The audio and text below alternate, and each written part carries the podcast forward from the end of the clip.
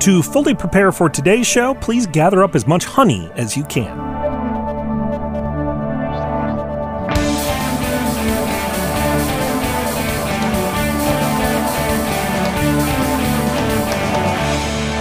It's time for Cool, Weird, Awesome, the show where any day spent with you is our favorite day. I'm Brady. It's Tuesday, January 18th, Winnie the Pooh Day, because it was this day in 1882 that author A. A. Milne was born. There are other Winnie the Pooh days, by the way. The first book was published October 14th, 1926, and Pooh's birthday is August 21st, 1921. Well, at least that's the character's birthday. There was a real Winnie the Bear and a real Pooh, which was not a bear. The characters in Milne's book were, of course, based on his son Christopher Robin's stuffed animals, including a teddy bear that originally he called Edward.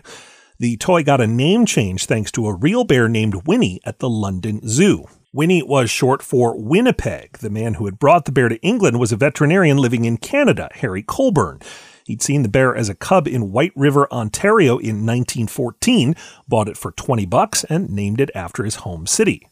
When Colebourn headed overseas to serve in World War I, he brought Winnie the bear with him, and she ended up in the London Zoo's new bear enclosure. The bear was considered so calm and gentle that the zoo actually let kids in to feed it. Christopher Robin Milne enjoyed visiting Winnie the Bear so much that he renamed his stuffed toy Edward after it. As for the Pooh part, that was the name the Milnes gave to a swan that they visited. So the character is named for a bear and a swan, though it definitely acts more like the bear did. The real Winnie had a sweet tooth, though instead of honey, her favorite treat was apparently condensed milk. You can learn more about Winnie the Bear, one of the inspirations for Winnie the Pooh, at coolweirdawesome.com and on Twitter at coolweirdpod. And coming up, a new math book that's also an art book. That's after this.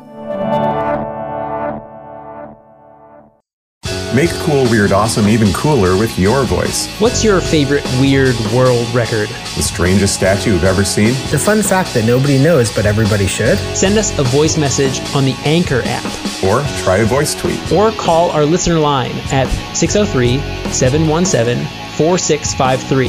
That's 603 717 4653. Make sure to include your name and where you're from.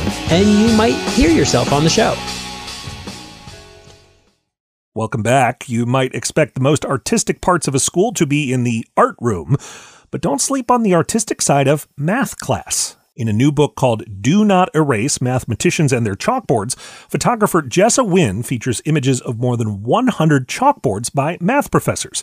Geometric shapes, representations of equations, all sorts of complex math stuff that looks great even if you don't know all the math behind it. I'm Brady. I hope your day adds up nicely. Thanks for listening, and come back again tomorrow for more cool, weird, awesome.